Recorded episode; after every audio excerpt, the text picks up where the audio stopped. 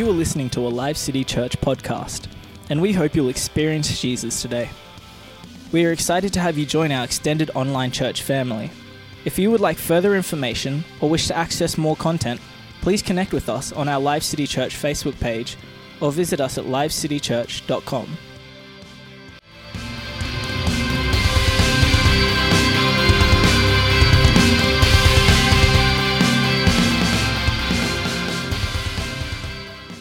All right. So, this person, uh, born in the 1800s and is the founder of Hershey Chocolate Company, located in Hershey, Pennsylvania, the name of my beautiful puppy. now, it was early on in life, this is pretty significant. Early on in life, while working on the family's farm, that he learned the values of persistence and hard work.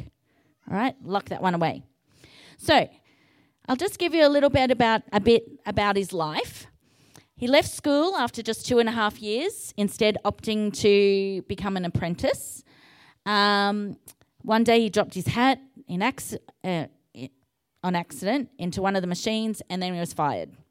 He was just 14 years old. So then he decided to start his own business, uh, opening a candy store. That business failed.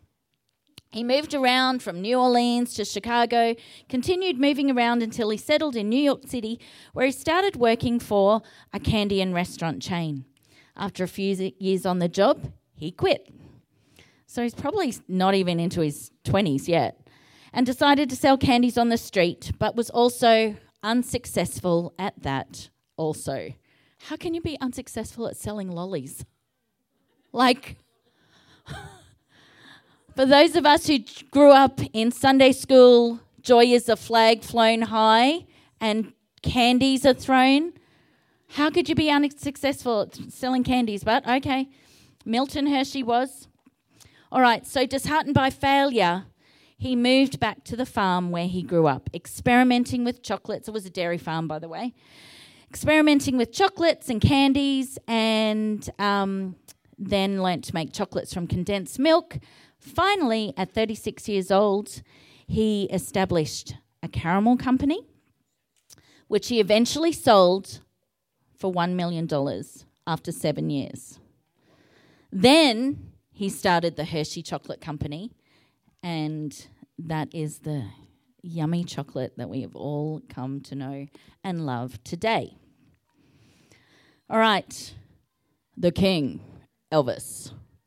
Now, we often celebrate his fame, and you know, if you Google, uh, um, you know, there's lots of images of how teenagers flocked to him and how, you know, he changed music and rock and roll forever. But how many of us actually know about the failures that he did first? Okay, so when he was 13 years old, his family moved to Memphis from their home in Mississippi. They were very poor. At 18 years old, he recorded a demo disc at Sun Records.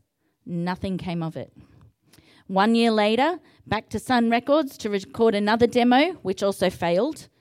That same year, he failed an audition to become a part of the vocalist quartet called the Songfellows. And when asked by his father what happened, he said, They told me I couldn't sing. Right, I uh, know. Even like Tully's like, Wait, what? He was so frustrated that he decided to take up a job as a truck driver and then through a friend met another friend who was part of a band who said we need a vocalist but it wasn't for months and months that um, he finally kind of just randomly launched into that's all right and, you know, launched him into fame. Another well known person who the world reveres, Albert Einstein. Now, we all know him as one of the most brilliant minds to have ever lived, but he grew up thinking he was a failure. At four years old, he, he only just started speaking. So, if that was today, we have got more knowledge about how the brain works and about, you know, how different things impact our development. But back then, you can't speak, you're a failure, you're going to be nothing. At the age of 16, he failed to pass the exam to enter into the Swiss Federal Polytechnic School in Zurich. And while he did graduate from university, he struggled and nearly dropped out, doing very poorly. So poorly that his own father considered his son to be a failure. Is that the Einstein that we know, that we see in the history books?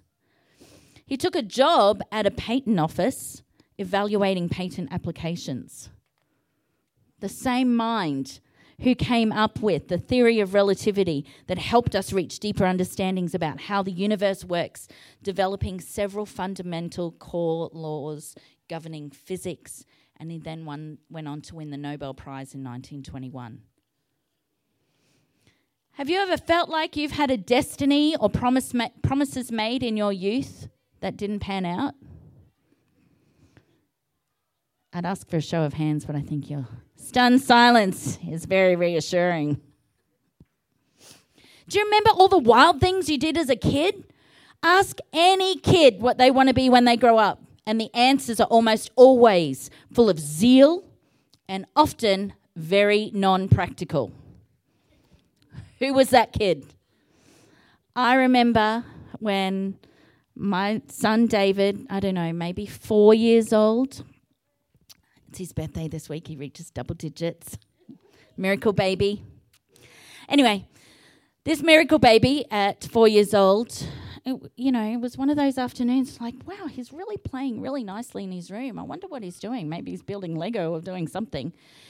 Anyway, he comes down the stairs bawling his eyes out, like distraught. I'm talking like like distraught. We as like, you know, very good parents, what what happened? No. Yes, we did. We were very interested. What what's going on? Is there a spider in your room? Is there what happened? Was it one of those big sisters? Distraught. And he says, I can't climb the walls like Spider Man can. and like good parents went,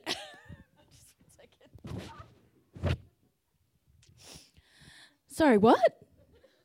I can't climb the walls. I've been trying for ages and ages and ages. And I was on my bed and I was trying to stick to the wall and I couldn't stick to the wall. And it took us a long time to console this poor child who had it in his head Spider Man's my hero. I am, in fact, people probably think that I'm Spider Man because I love Spider Man so much. So clearly I'm Spider Man. Why can't I stick on walls? Who wanted to be an astronaut? You know, save the world, world peace all of that sort of thing. Now come forward from that little four year old kid that you were and what you wanted to be when you grew up, however impractical that was. I've got another child had, I wasn't going to share it, but she was looking straight at me. In her heart of hearts, she was going to be a mermaid. No matter what, it will happen. And I said, you know what, darling, if you if you work hard and you you could be a mermaid, like at Movie World or somewhere. But completely, you know, I'm not one to crush my kids' dreams. that one I kind of had to just wait a second, honey. you know, crushing it now, but you're old enough to go along with it. Sorry, are you okay? All right. Okay, go for a swim later.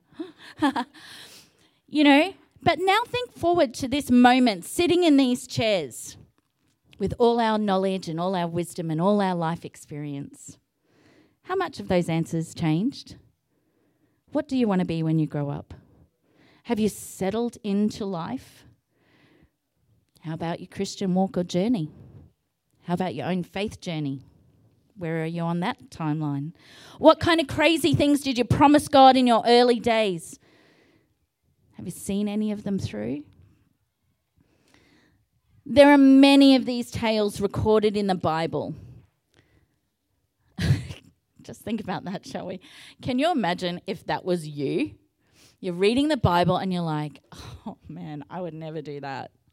And it's recorded in the Bible. Your life is recorded in the Bible, your day to day life. You're just going about like you've never seen miracles, you've never talked to God before, and yet their life stories are in the Bible. Imagine if that was you.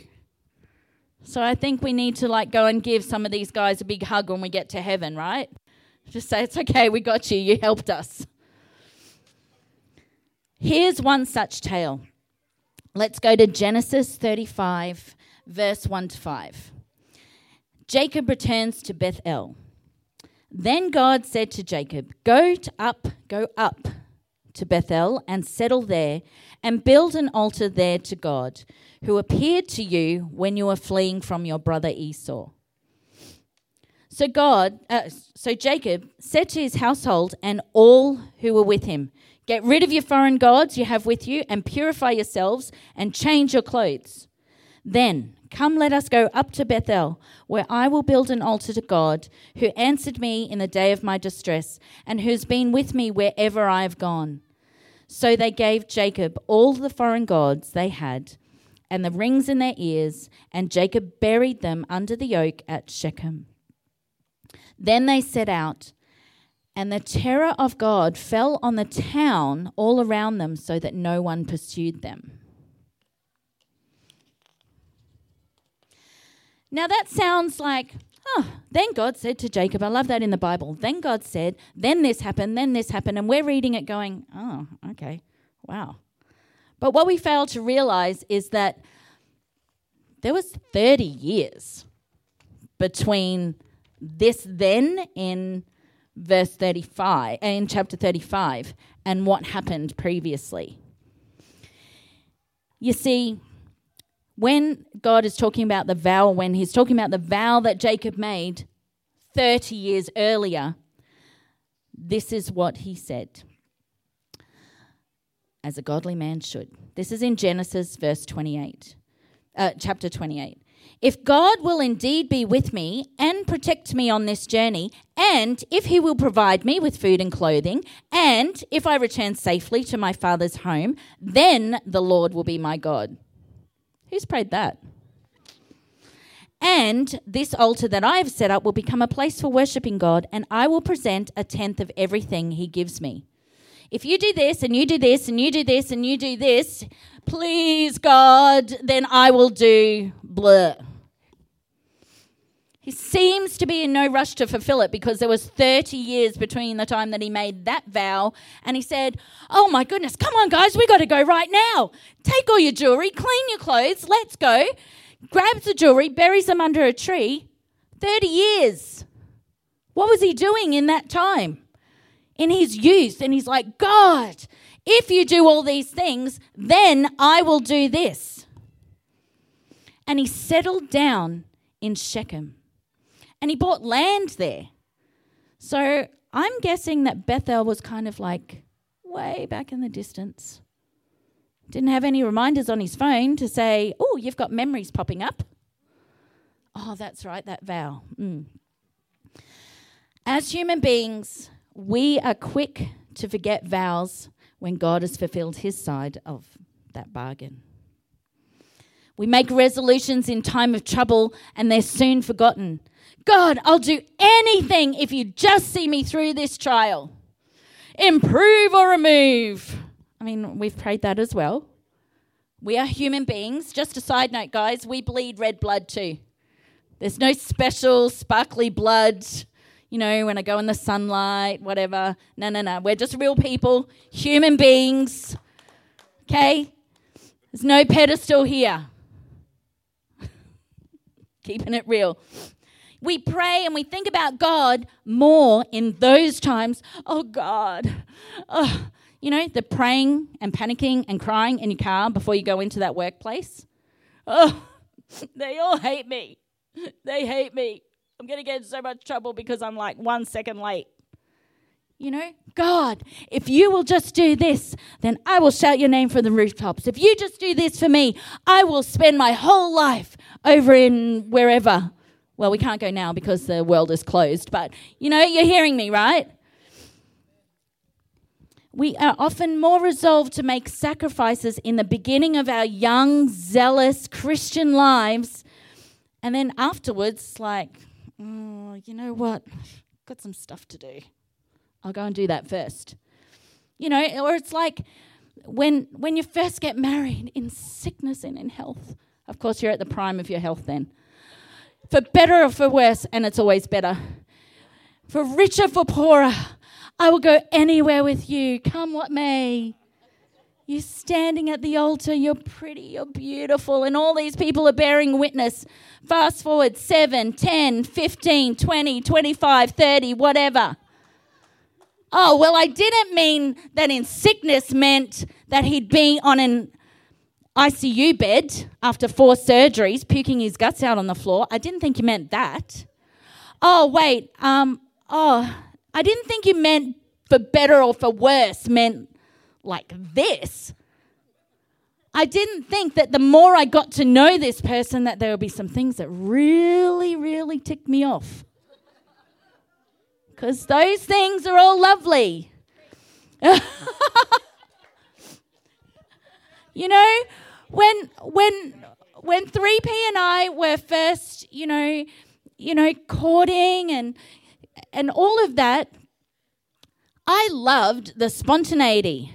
Okay, just turn up and say, all right, I've asked your parents' permission and um, we're to go to the Gold Coast or whatever. And I go, oh, okay, well, um, one lane each way, by the way, guys, no mobile phones, just saying. Right? Oh, okay, cool. Let, let's go. I've got my bag, let's go.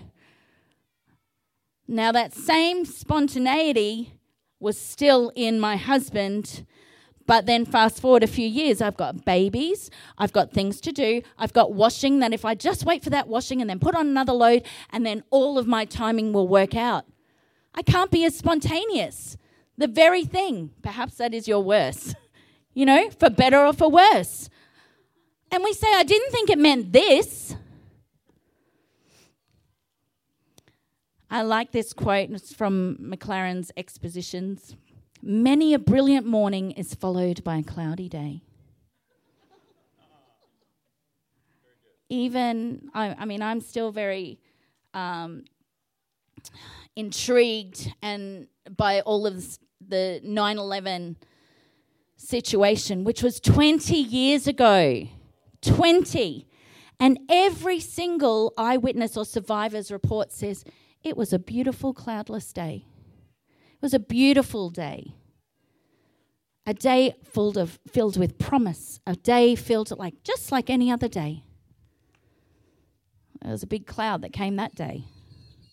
We love the rush when we put our hands up to help and organize things. I am terrible for this. I'll do that, I'll do that, I'll do that. And then life gets in the way and your whirlwind comes, and then you go, oh, now I've got to actually follow through with that. Oh, sorry, I can't make it today, I'm tired oh my, do, do you guys have to have dinner tonight? Like again? We had dinner last night. You know, when you're in the when you're in the grocery store, when you're in Aldi, and it's like, oh, I'm gonna make this, and I'm gonna do this, and I'm gonna do this, and oh, yes, and I'm gonna get my menu all sorted out, and then I get to Monday, Tuesday, Wednesday, going, seriously, guys, can you just fend for yourselves? Like really? There's cheese, there's eggs, there's bread. Thankfully, I have a husband who's like, you can't feed people that all the time. I go, why? why? you know, the thrill of the planning. I love planning events. They know me at school. All right, just if you need something done, just ask Tanya. She'll do it because she'll jump in, hands, feet, and everything. And there's Pinterest boards, and there's mood boards, and there's themes, and there's this, that, and the other thing. And, you know, my kids know, Mum, I've got this idea for like this one I want to do for my birthday. okay. Ooh, okay. Pinterest, Pinterest, Pinterest. You know, and then I'm, I've researched and I've jumped in it so much that I get to the actual event and I don't know, do I have event remorse? I don't know. I go, oh, okay, well, it's done now. Uh, all right, let's start planning the next thing. So I love the planning. But guess what? God did not forget the word that Jacob vowed to him. And this time, it was time for Jacob to hear the word. So I've got three words, not h, because I teach phonetics. three words. hear the word, heed the word, and then that word will be your hedge of protection. So let's unpack this a little bit. God said to Jacob, after 30 years, Go up to Bethel and settle there and build an altar there to God who appeared to you when you were fleeing from your brother. Now, this wasn't just a, oh, I'm just in my prayer closet and, you know, I'm listening to God. No. If you go just before that, there was some serious things going on in Jacob's life. His sons had just murdered, plundered, taken women and children captive because their sister had been violated. Rather than just go, you know what, Dad, we need some wisdom here, they went, let's get them. So I think it's safe to say that Jacob's a little bit stressed now. In fact, he says this, and it's recorded. So that means that somebody was nearby recording with their phone or the angels wrote it down. Somebody wrote this down. He says to his sons, You have ruined me. You have made me a stink among all the people of this land. The Canaanites and the Perizzites will join forces and they will crush us. I will be ruined and my entire household wiped out. A tad stressed. This is when we listen to God. Ah, now God's like, now's the time to speak. He's unsettled.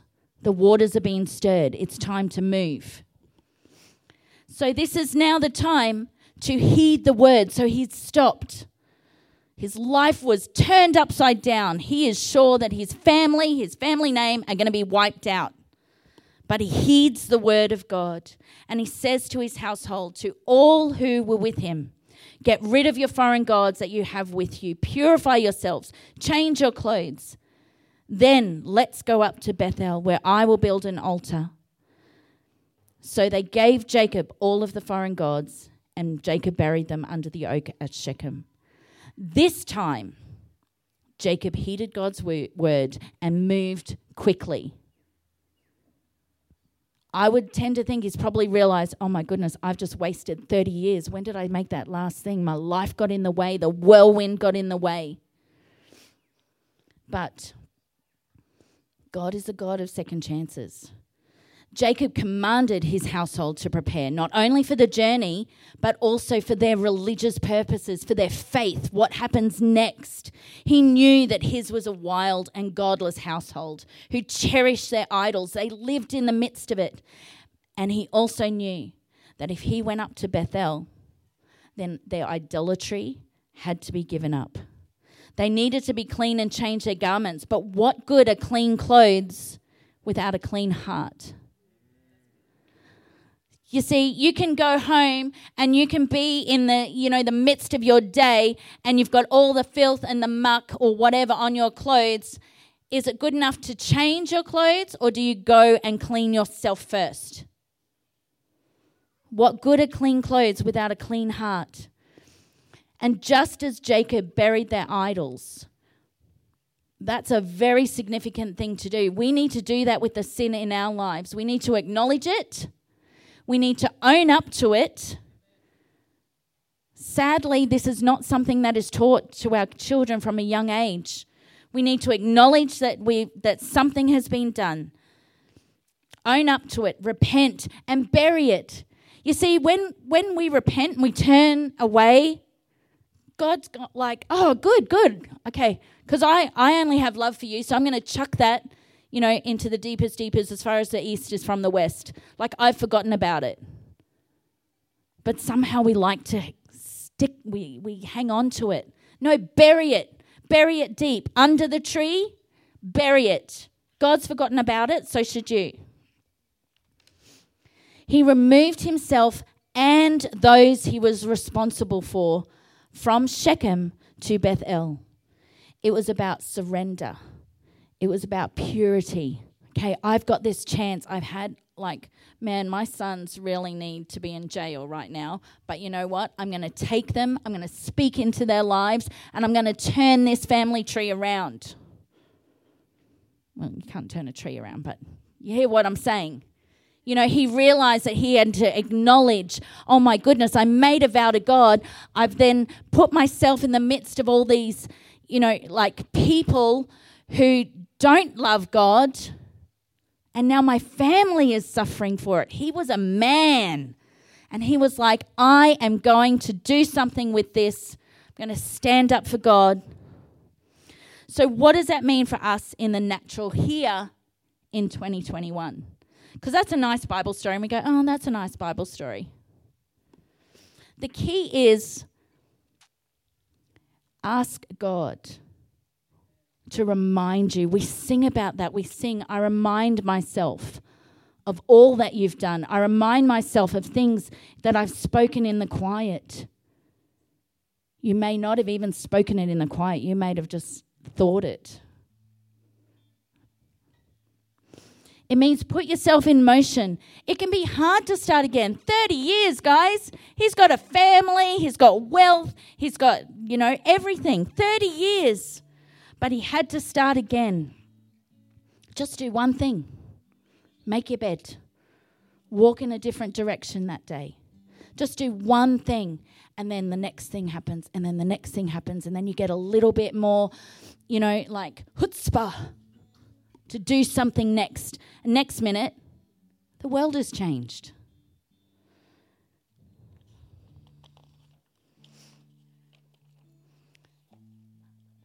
I love at the end of this whole thing that God never lost sight of Jacob. And there needed to be some stuff. Yes, 30 years. You know what? You don't have to wait another 30 years. You can start tomorrow. You can start today. You can start in the next five seconds. Let's acknowledge things that we have said. Be honest, it's scary. But you know what? If it wasn't scary, then it wouldn't be big and it wouldn't be from God. I'm not saying God is scary. What I'm saying is, if you are comfortable and living in comfort, oh, okay, I'm just going to speak to these Christians over here about God. Yep, I'm talking to people about God. No. God's calling you to the dark places, you can go there because God's with you. The word is your hedge of protection. So we hear the word, we heed the word, and the word becomes our hedge of protection. Then they set out, and the terror of God fell on all the towns around them, so that no one pursued them. No one pursued them. These towns have just been turned upside down, and yet nobody pursued them. If God is for us, who can be against us? Huh? Someone wrote a song about that in the 90s. We won't like we won't succumb you to that. But no one pursued them. This is not the first time the Israelites had the angel lead them out of Egypt. And then, when he led them, he went round the back, not to abandon them, but to stand between them and Pharaoh's pursuit. David, when he stood before Goliath, this tiny little kid standing up to this giant, declared his devotion to God so that no harm came to him. There's a story, um, I probably won't say it as well, but you know, drug rehabilitation center in Malaysia. Three P's there, sharing some stuff. This guy like shoots towards him and he just goes like this stop in Jesus' name. And he caught him on the chin. Like, like no force. Right? Am I, t- am I sharing the story right? Like stopped mid-air.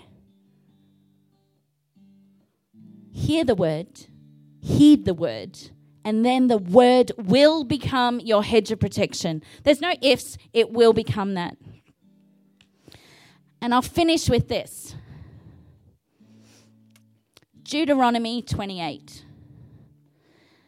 If you listen obediently to the voice of God, hear the word, and heartily obey all his commandments, heed the word.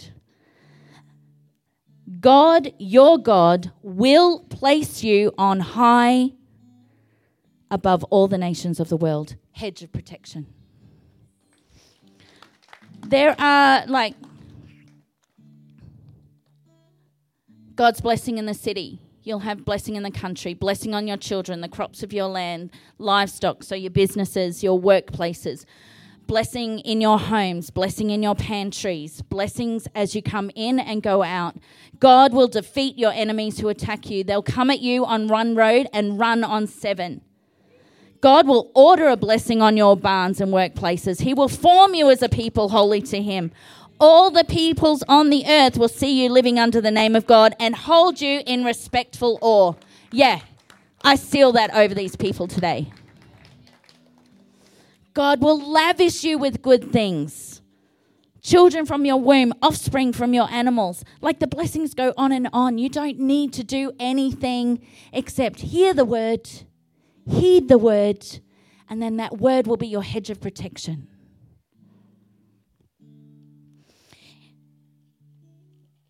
There are curses that happen if you don't do that, but I tell you, there's a lot more curses than blessings, so I think I know which side I want to be on. it's a pretty good bet. Now, you're here today because you've already heard his voice, or you're starting to hear things, you know, deep inside, and you want to find out more about that. We can help you with that. As I said, we, we bleed red blood too. Okay? We are just human beings who God said, I've got a word for you guys. Now you need to heed it. But I tell you, that hedge of protection is a wonderful place to be. Can I invite you all to stand?